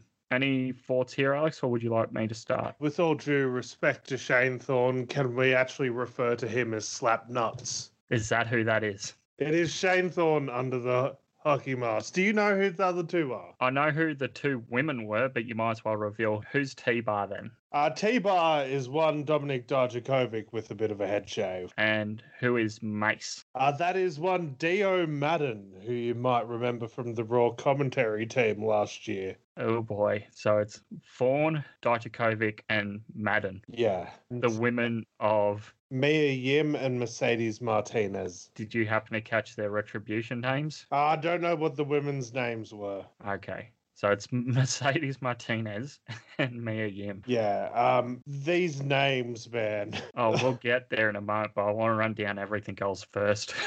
yeah. The fact they broke up Billie and Peyton to put them back together this week. What the heck are they doing? Oh, I think it's just to set up the feud between the two of them. But they had an amicable breakup on Raw. It's the WWE. They don't end things on a good note like that. Yeah, I think they're just going to set up like because Billie Kay originally came in lo- looking to challenge Asuka, and then Peyton sort of hijacked her challenge. Then there was a twenty four seven segment about halfway through the show, bottom of the second hour, Tozawa and a ninja dressed as a referee uh, at the beach. They go into the ocean. There's a shark swimming around as R Truth turns up. He gets scared, drops the title in the ocean, comes back 20 minutes later, retrieves the title from the ocean, and Akira Tozawa's robes wash up tattered on the beach. And Truth goes, See, that's what happens. You end up as shark bait when you challenge the champ. And I'm like, Oh, is Tozawa dead? No offense to Akira Tozawa. I respect him as a performer, but God, I hope so. I, I want this character done because this man deserves to be a lot more than just a goddamn ninja. The DNA test is in. Rey Mysterio, you are not the father of Aaliyah. Wait, so Yeah. so is Seth saying kayfabe wise that Buddy Murphy is Aaliyah Mysterio's father? No, he wasn't saying that. He was sort of insinuating something between the two. No, he- he was. The way I took it was, well, it's obvious Aaliyah isn't a Mysterio because of the compassion she shown Murphy last week. Because he's basically saying that Mysterios don't have compassion. So that's why it's obvious that Aaliyah isn't a Mysterio. Um, yeah, I, I think they're going to do some weird, like Romeo and Juliet, like love story with Murphy and Aaliyah. And to be honest, I'm kind of down for it. I, I'm curious. Like anything to keep Buddy. Oh, well, keep Murphy on the TV, I'm fine with. I think Aaliyah was actually pretty good today on Raw. I thought she did all right. There was a bit of cringe with her acting at times backstage with her parents, but overall, I thought she was pretty good. Uh, the Raw Underground match is Dabba-Kato pretty much done because Strowman beat him here. Like, what's the point of building this guy up for so long to feed him to Braun? Yeah, that confused me. I thought for sure they were going to give. They kept referring to him on commentary this week as DK, and all I kept thinking was Donkey Kong. I thought Dabba-Kato was going to come out on top here because, yeah, that would be the logical thing because, you know, you bring Braun over to put someone else over. But no, apparently not. But they're still teasing that Kevin Owens is going to come after him soon. Stupid. Final note I have here in note of retribution. I know Halloween is soon, but I peed myself laughing. Seven weeks in and it's still pure crap. Oh my god. They wrestle in those purge masks. It's like exposed wrestling's greatest secrets. All it was missing was a stunt granny and Salem the cat on commentary. I think um Mace's mask was pretty cool. Yeah, that's that's the one mask I like. O- Old Slapnuts had a horrible like Jason Voorhees mask going on. Poor old Slapnuts. I thought this was the best week of Retribution. you keep saying that every week. well, that's well, it's it's getting better every week, but that still doesn't mean it was good. like I love your defense of this. it was good this week because it keeps getting better, but it's still not good overall. No, it like they've still completely mishandled this, and like I have no issue with them bringing in like Dio Maddin and Shane Thorne, obviously, and Dominik Dijakovic and whatever. But like, and I get a lot of people are just hating on it because like, oh, Dio Maddin, like who cares? But like, that's the whole point of a faction is to bring in new people and get them over by having them around each other and all that sort of stuff. So that's fine. The biggest issue is it's taken until the last couple of weeks for them to do any physicality. And now that they're doing physicality, I find it a bit more effective. So uh, just remember that that I said it here first. So when it happens in the next couple of weeks, uh, Adam Pearce is going to be the leader of Retribution. Calling it now. Wouldn't surprise me because he wasn't on either TV this week, I don't think. And Retribution need to have an in with management to explain why they got signed with a contract. And how Because- they kept getting in the building all those weeks. Yeah, like how did they get a contract this week? It makes no sense unless, like, say, Adam Pearce is actually been helping them along this whole time. Maybe. That'd explain a lot of things like their music, their graphics, their uh, Titantron, how they kept getting in the building, how they kept getting camera time, how they interfered in the truck. Well, their whole thing was that they hack, right? So, like, some of that's explained by them being hackers, I guess. They could have been students of Solomon Crowe. Oh, no? no, I, I prefer not to talk about Sami Callihan as much as I can. Uh, overall, I don't have enough faith in WWE paying off anything long term, but no, this point you've made would make a lot of sense. So, however, I've still given Raw thumbs down this week. Yeah, it was pretty garbage. it, it was overall, it was pretty trash. That whole 24 7 thing was just dumb, Yep. uh, waste of time. Keith Lee and Drew McIntyre wrestling each other every week is just absolute asinine. All of a sudden, like, even though Keith Lee has strictly been in the ring with two massive names in the company, he somehow manages to feel like just another guy. Yeah, that's their biggest detriment, calling him up. And he's just, you can't say he's done anything memorable. He's sort of done nothing. Well, well, he beat Randy Orton on pay per view, which is pretty cool. On Raw, it's just been nothing. Like, I think he'd be better off if he was squashing nobodies. Yeah. I think like WWE completely underutilizes the fantastic gift that is a squash match because I love them. So, from there, do you want to go to a new little segment? Yes, yes, I'm very excited to talk about this stuff.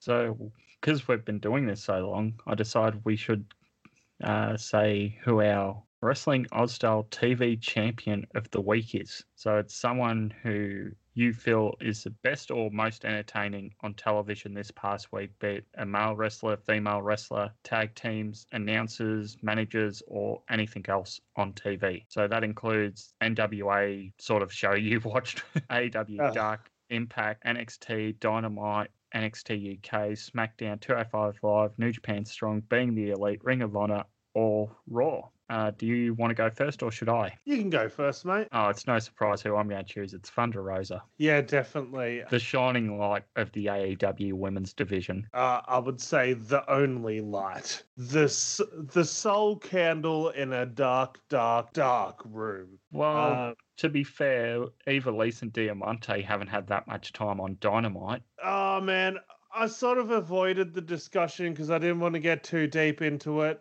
But Not a man, fan.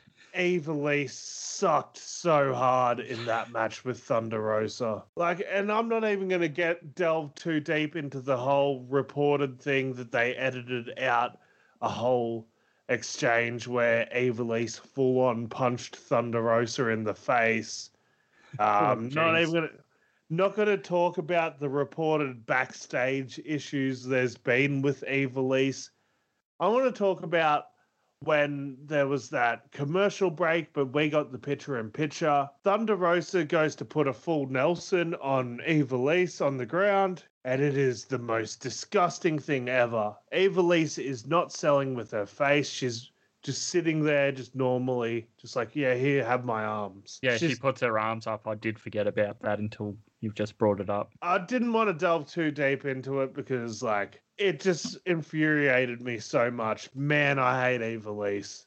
like the whole match, she was like completely like stonewalling with her facial expressions, just like not reacting to anything when she was uh when it was her turn to sell. But when she was on offense, her facials were good. But when she was selling, it was just nothing. It was just it really took me out of it. Fair enough. Yeah, but I think Thunder Rosa has been the standout in the women's division. Yeah, she's a superstar. And she's not even a part of their roster. I know that's a stupid thing. Yeah. a woman who's not on your roster has had, well, not some of, she's had the best women's matches in your company on Yeah, pay per and, view um, and TV. Well, since we're bringing up some of her past great matches, uh, the breaking news of Serena Deeb is now all elite. Is Thunder Rosa yet? Well, I don't think she can. That's what's so confusing. But yeah, good to see Serena Deeb signed. Um, it'll be good to see what they can do with her going forward as well. I'm sure if uh, AEW had the chance to th- sign Thunder Rosa, she probably would have been signed before she even popped up on TV. That's what's so confusing to me. They keep using her. She keeps having great matches, and she's not signed. Well, where else are they going to get great women's matches from in th- their roster? Like they, d- unfortunately, they're just lacking the depth at the moment. You know where they could go? Brandi Well, Rhodes. Well, yeah, they probably will. okay, they will at some point. You just know it. Yes, I suppose I've talked enough there. Where did you go for your TV champion of the week? So I'll just like quickly just a couple of honorable mentions. Um, after discussing the week so far. So it made me realize honorable mention Trent's mum Sue. Yeah, I'd have to agree. If I had seen BTE, what you discussed there, she Yeah, sounds like she was a real standout. even just the finger at the end of that parking lot brawl, just even that alone was just perfect. Uh, chef's kiss, mwah. That was amazing. Also, special shout out to Susie.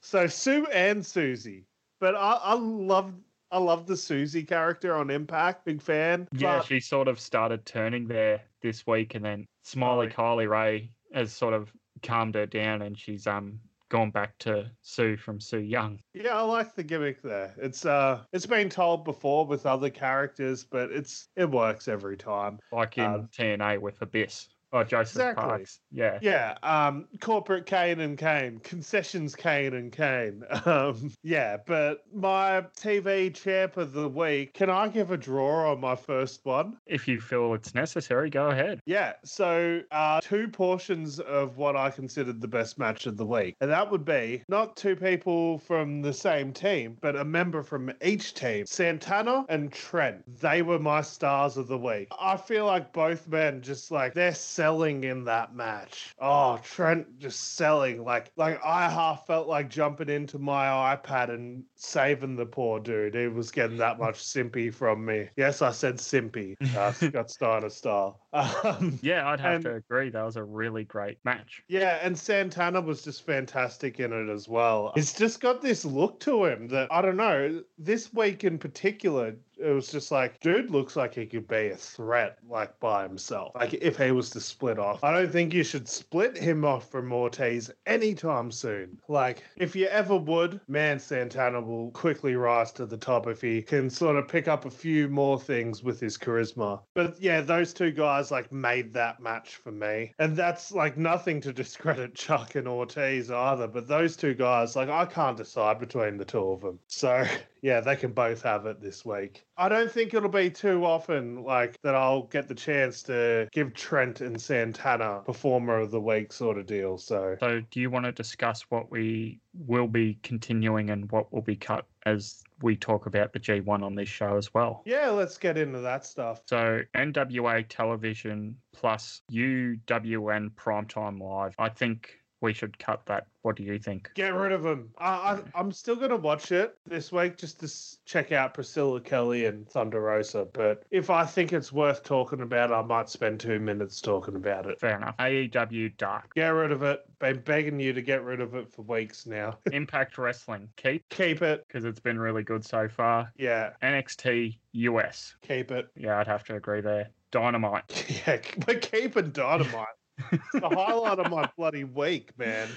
Well, what about the low light of your week, NXT UK? Oh, we're obviously going to keep. No, we're cutting that. Yeah, I agree. Uh, Saturday show, SmackDown. For the Roman stuff alone, I'm going to be watching it anyway, so it's up to you if you want to keep it. Yeah, keep it this week, and if it starts dropping off in quality over the G1, we might cut it. And honestly, I think SmackDown is just starting an upward trajectory. To be honest, I think the whole Roman storyline hasn't even fully kicked in yet. So once it really ramps up, I think it's going to be really worth watching. What about upward trajectory? How about we talk about an upward weight limit in 205 Live? Yeah, well, I've been begging you to get rid of this for a while as well. So cut 205, please. And New. Japan Strong, Yeah, get rid of that too. uh, being the elite. I, I think we could cut it. Yeah, if there's something notable, you'll just touch on. Yeah. yeah, like I didn't bring up everything today either. I just sort of talked about what I found to be the most memorable. But yeah, I think we can cut it. And then Ring of Honor. I think we keep it. I, th- I think we sort of keep like one show from each promotion except for NWA because they're not worth the effort anymore. And then finally Raw. Yeah, we have to keep it. we have to. We- We don't want to, but we have to. okay. Like we both have fun, like completely crapping on products more so than praising it anyway. So yeah. It's just which ones infuriate us and which ones we get a laugh out of. yeah, exactly. So, in conclusions, the following shows will be cut as we bring our block coverage of the G1 to the weekly wrestling wrap. That is NWA Television plus UWN Primetime Live featuring the NWA, AEW's Dark, NXT UK, 205 Live, New Japan Strong of America, and Being the Elite. If there's anything major, Alex will touch on Being the Elite. Yeah. Uh, shows that will continue over the G1 with our R block coverage, that being Impact Wrestling, NXT, the US version, Dynamite, SmackDown, Ring of Honor Television, and WWE Raw. Yeah. Um, are we talking about the G1 on this episode? Yes, we are, sir, if you have time. I am very excited to talk about these first two nights. I have put a lot of effort into rating each match. I've even typed out every match on my notes app on my phone. I've typed it out and got this whole thing worked out and like what the total amount of beers given out of 30 beers per show and all that sort of stuff. Like, Oh, wow, Yeah. you've gone to more effort than me there. So, this year we have a C block as well with the Young Lion matches. So, it is three Young Lions, that being Yuya Uemura, Yota Tsuji, and Gabriel Kidd. So, nine and also the fourth competitor, Yota Tsuji's hair. Just outrageous. Very, uh, I suppose, sort of Hu- Meng? Haku. Yeah, Meng Haku. Yeah. So the first night, Yuya Uemura from the New Japan Dojo took on Yota Tsuji, also from New Japan Dojo, with Yuya Uemura winning. So he has the first win of the Young Lions. I gave this match a 2.5. What about yourself, Alex? Did you rate any of the Young Lion matches? Uh, I did not rate the Young Lions matches just because I'm just giving a a 30 block of beer. So, you know, those little 30. Oh, 30 can pack of beer. yes. Yeah, yeah. So if I was to rate the Young Lions matches, it would make a completely uh, fictional 36 slab, which, We actually although used would to be sell fun. those a few years ago. Okay. You got a But- 36 pack of 4X gold for the same price as a 30 pack. Bloody Qu- Queenslanders, of course she's dead. It's the it's the only thing that keeps Queensland moving is is uh, the underlying alcohol issues in Queensland, and um the and fact beaches. that we're open for business, we're selling lots of alcohol. Yeah. Yeah, exactly. Oh, I would say there's not a state in Australia that loves a beer more than Queensland. Oh, I could get hate for that from my patriotic Victorians, but yeah. Um, so for the No I'm beer only- for the young lions. no beers for the young lions. They're too young. They're not ready yet. They're too young. well, they're not called old lions. They're not called like of age lions. So I can't give them any beers yet. Oh, I'm completely sorry there. I just broke. That's okay. uh, so we go on to G1 match one on night one. Will Ospreay versus Yujiro Takahashi. Alex and myself both picked Will Ospreay, with Will Ospreay getting the win here, so he moves to two points in the block rankings. Alex and myself moved to one point on the R block rankings. I gave this a 2.75. Yourself, Alex? Oh man, maybe it was because it was the first match of the tournament. I was super excited. I gave this match three and a half beers. I thought it was really fun. I loved it. Yeah, I can't argue there. Uh, It- second- it's still like my second lowest rated match of the night. Oh boy. Second match, Jeff Cobb, partly affiliated with Taguchi Japan versus Taichi of Suzuki Gun. We both picked Taichi here, and Taichi got the win here over Jeff Cobb. So Taichi moves two points in the block standings. Jeff Cobb still on zero. Alex and myself both on two points here. I gave this a 3.25. Yourself, Alex? I gave it a three. Fair enough. See, I was ranking out of 30 out of um including the young line so that's where i've gone wrong here Right. Yep. Okay. Um, next match: Tomohiro Ishii of Chaos versus Minoru Suzuki of Suzuki Gun. Alex and myself both went Tomohiro Ishii with Minoru Suzuki of Suzuki Gun picking up the win here. So both Alex and myself stay on two points in the R block. Suzuki moves to two in the G1. I gave this a 4.25. Oh wow. I gave this five and a half out of six. I thought it was pretty close to perfection for a 13 minute match. The the only thing I scaled it back on was because of the skull on skull headbutts and having recently listened to Shibata's music. Uh, yeah, yeah. That sort of imagery in a New Japan ring isn't nice. Um, I did notice at points Suzuki was doing the old palm across the forehead, headbutt my own palm. Yeah. But uh, Ishii, yeah, he wasn't holding back. So that's why I sort of scaled this match down. Other than that, a really great match. I highly recommend it. It, it was well spoiler alert it was my match of the night because you can't do too much of a better rating than 5.5 out of 6 not my match of the weekend but my match of the night Fair enough. Match number four, Shingo Takagi of Los Ingobernables de Japón took on Jay White of Bullet Club. We had both picked Jay White, and Jay White got the victory here, moving to two points in the A block standings. Takagi still on zero. We both moved to three points in the R block standings. I gave this a 3.50. I gave it a straight four. I really enjoyed uh, Takagi's offense and White's counter offense, like counter attacks, like the way how he tries to counter moves and all that sort of stuff. Takagi goes for a clothesline, a big diving sort of leaping clothesline, and instead of just dodging it, Jay White just falls back and lays down on his back. To ev- evade it. I loved it. I thought it was really good. Yeah, so do I. I'd, I'd highly recommend checking that one out. Fifth match of the night, Kazuchika Okada of Chaos took on Kota Ibushi, who is a free agent. We'd both chosen Kota Ibushi here, and Kota Ibushi got the win here, making up for his Wrestle Kingdom loss. So he moves to two points in the block standing, with Alex and myself both on four points after night one. I gave this match a 4.0, so not quite my match of the night. I gave that to Ishii Suzuki. Yeah, I gave this 4.75, pretty close to 5, but um Okada here, I don't know, something's missing with him. Yeah, yeah, it just sort of isn't quite clicking yet. Yeah, he's a balloon and a can of hair dye away from being full on post title reign emo Okada here, and I don't like it. But still, 4.75 is a really good score, and I sound like I'm down on this match. I thought this match was great. It just um yeah, it just didn't live up to I thought I was I was gonna end up giving out six for this match, and I didn't. It didn't quite meet expectations there. No, and I had very high expectations of these two, and yeah, but it was still fantastic. I love Kota Ibushi; he's amazing. Did you catch a translated uh, version of his promo from In the Ring? Um, No, I didn't, but you can go ahead if you've seen that. I pretty much talked about how he wants to be a god. He's going to be a god of pro wrestling and then backstage, the post match media thing, he's like, uh, someone from the media asked him, like, uh, what did you mean when you said you want to be a god? He's like, I know you might be thinking I might be talking about my heroes, my gods, like Tanahashi or Nakamura. No, I don't want to be them because they're just human. I want to be an actual god. I want to be God with a capital G. My goal is to become God. Okay.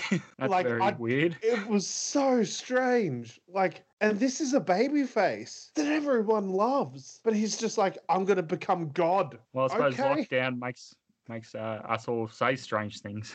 Like, you just have to look back through Kota Ibushi's career, and it, and it doesn't take long to figure out this dude is a different kind of cat, to say the least. But yeah, this whole promo thing was just so head scratching to me. Like, what do you mean? yeah. Um. But yeah, it's it's still fun and just great. so do you want to jump over to night number two? Yeah, let's get into it. So September twentieth. This started at three p.m. Australian Eastern Standard Time. Uh, C block match of the night was Yota Tsuji from the New Japan Dojo versus Gabriel Kidd of the LA Dojo, with Yota Tsuji picking up the win here. So him and Uemura both have a win, whereas Gabriel Kidd doesn't yet. I gave this match a 2.25. Oh, very good. Second match of the night in G1 action, Juice Robinson of Taguchi Japan took on Yoshihashi of Chaos. We had both picked Juice Robinson, and Juice gets a win here, moving to two points in the block standings. Alex and myself both on five points in the R block standings. I gave this match a three. I gave it 3.25. I was pleasantly surprised by Yoshihashi in this match.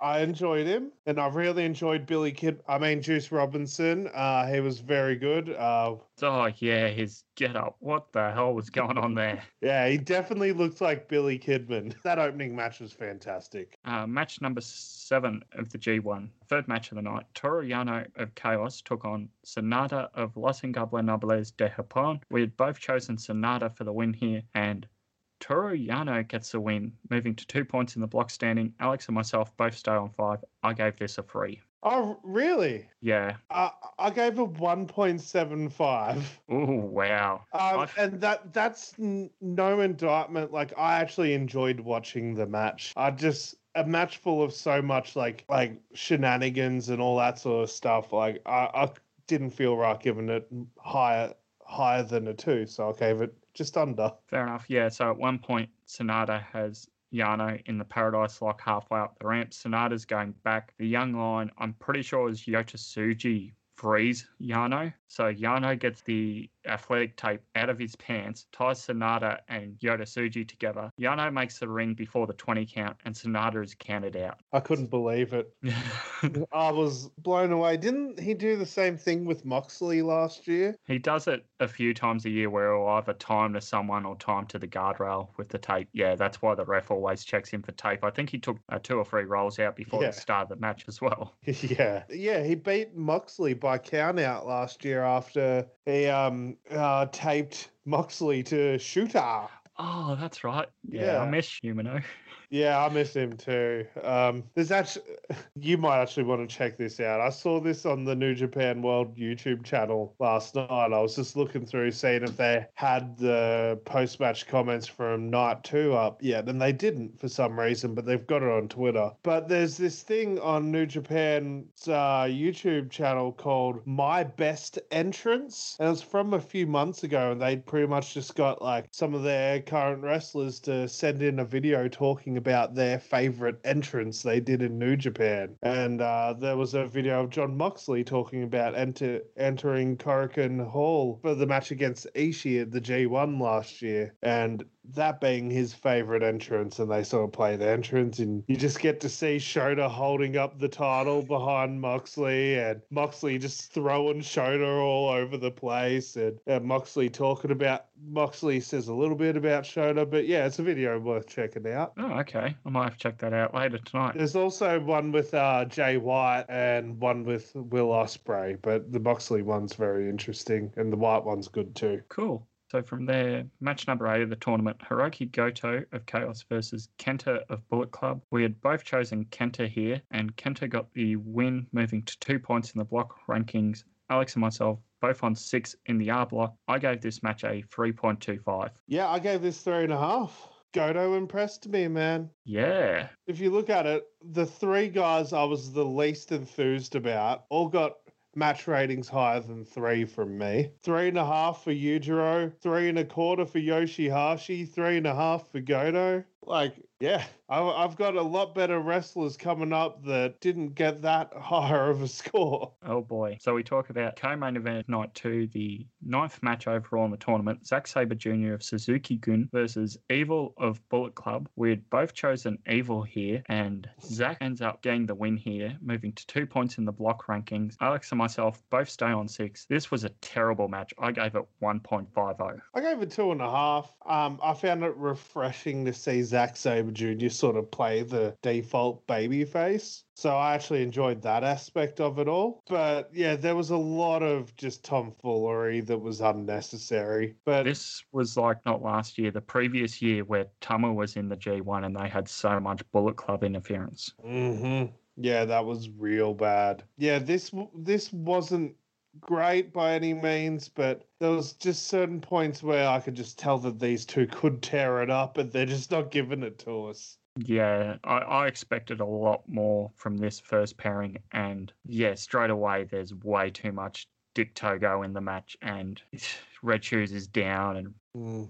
It was just yeah, I disliked this match. I rated this lower than my two Young Lions matches. I think it's fair to say that uh, Chris over here wants Dick to go away. Maybe. Well, speaking of that, you know that um Taka left New Japan. I did not know that. Yeah. No. Oh wow. Okay. Yeah, sadly. Oh, so so they just sw- swapped out Kind Time members then. Like, oh, we don't have Taka anymore, so we'll just get uh, Dick Togo in then. I suppose. Yeah. Oh wow. Is there any more on that or? Not that I've seen. Okay. I guess it was just a disagreement on something. Bye bye, Taka. Yeah. Match number 10 of the tournament, main event night two, Hiroshi Tanahashi, partly affiliated with Taguchi Japan versus Tetsuya Naito of Los Ingobernables de Japón. Alex had chosen Naito. I had chosen a draw. 25 minutes into this match, I'm looking good for a draw. Yeah. Then two Destinos, a Gloria, and Naito gets the pinfall win, moving to two points in the block standing.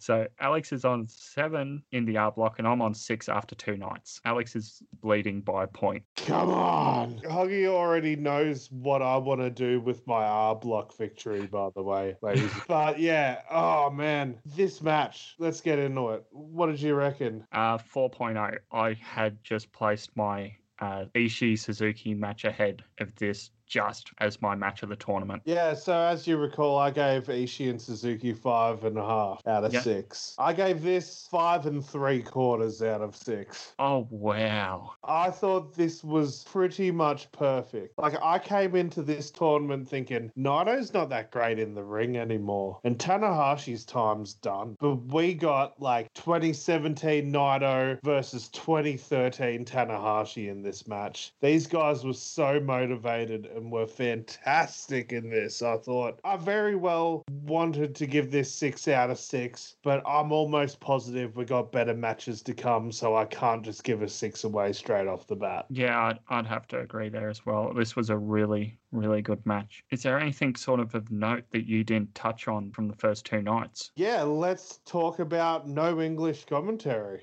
Yeah, so I suppose I had mentioned before that the uh, Japanese commentary doesn't bother me at all, whereas you said you were really looking forward to English. Um, how did you find the Japanese commentary? but I found it quite comical. It was constantly like someone would say something and the person would reply with, Hi, hi, hi. Mm. That was the things they would say. Uh, It would pretty much be like English translation of someone just going, Yes, yes, yes. Mmm. Yeah, I hadn't listened to much Japanese commentary before. I was incredibly disappointed that we didn't get live English commentary. Um, we didn't get live English commentary for the first two nights. It was very disappointing for me. By the time Sunday had come around, there was no English commentary up for night one, so I just bit the bullet and watched both with Japanese commentary. Watched night two live with Japanese commentary, and then immediately afterwards, I watched night one.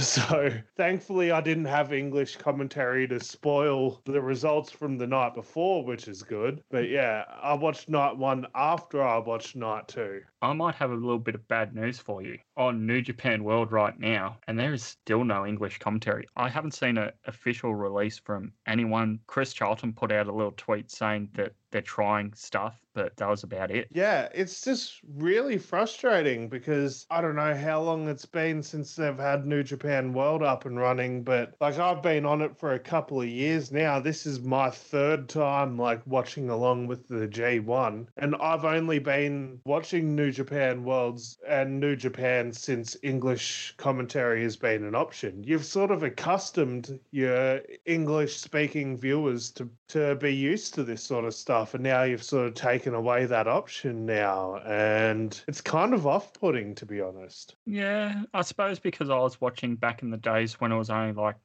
maybe four shows a tour where there'd be English and it'd be the final. It Yeah. doesn't phase me that much, but I can see as a new viewer when they have said we're going to have English commentary and then nothing's been addressed. It's sort of uh, puzzling where all it says on the website is English video will follow at a later date. Yeah, especially like you look back over the last few years, like how many English speaking people or like viewers they've brought in, like just from this app and from the whole. You know, Jericho Omega brought in a lot of English speaking viewers to New Japan and brought new English eyes to the product. And yeah, like I'm one of those that only knows the New Japan product from English speaking commentary, and I've never had to deal with the Japanese speaking commentary before. And this is somewhat off putting for me because I, I like to hear Kevin Kelly and Chris Charlton talk about the wrestlers' histories and all that sort of stuff. And they usually go pretty deep into it as well. So it's disappointing. Yeah. So anything from night one that you sort of wanted to touch on that we didn't touch on just before? Jay White's looking shredded. Oh, yeah. Yeah, he's looking great. Milano needs to respect the former IWGP heavyweight champion, the Australian Jay White. Oh man, yeah, what's up with that? Yeah, Jay White, his beard's grown out. I actually liked it. Did you like his little slogan? It's not G1, it's J1.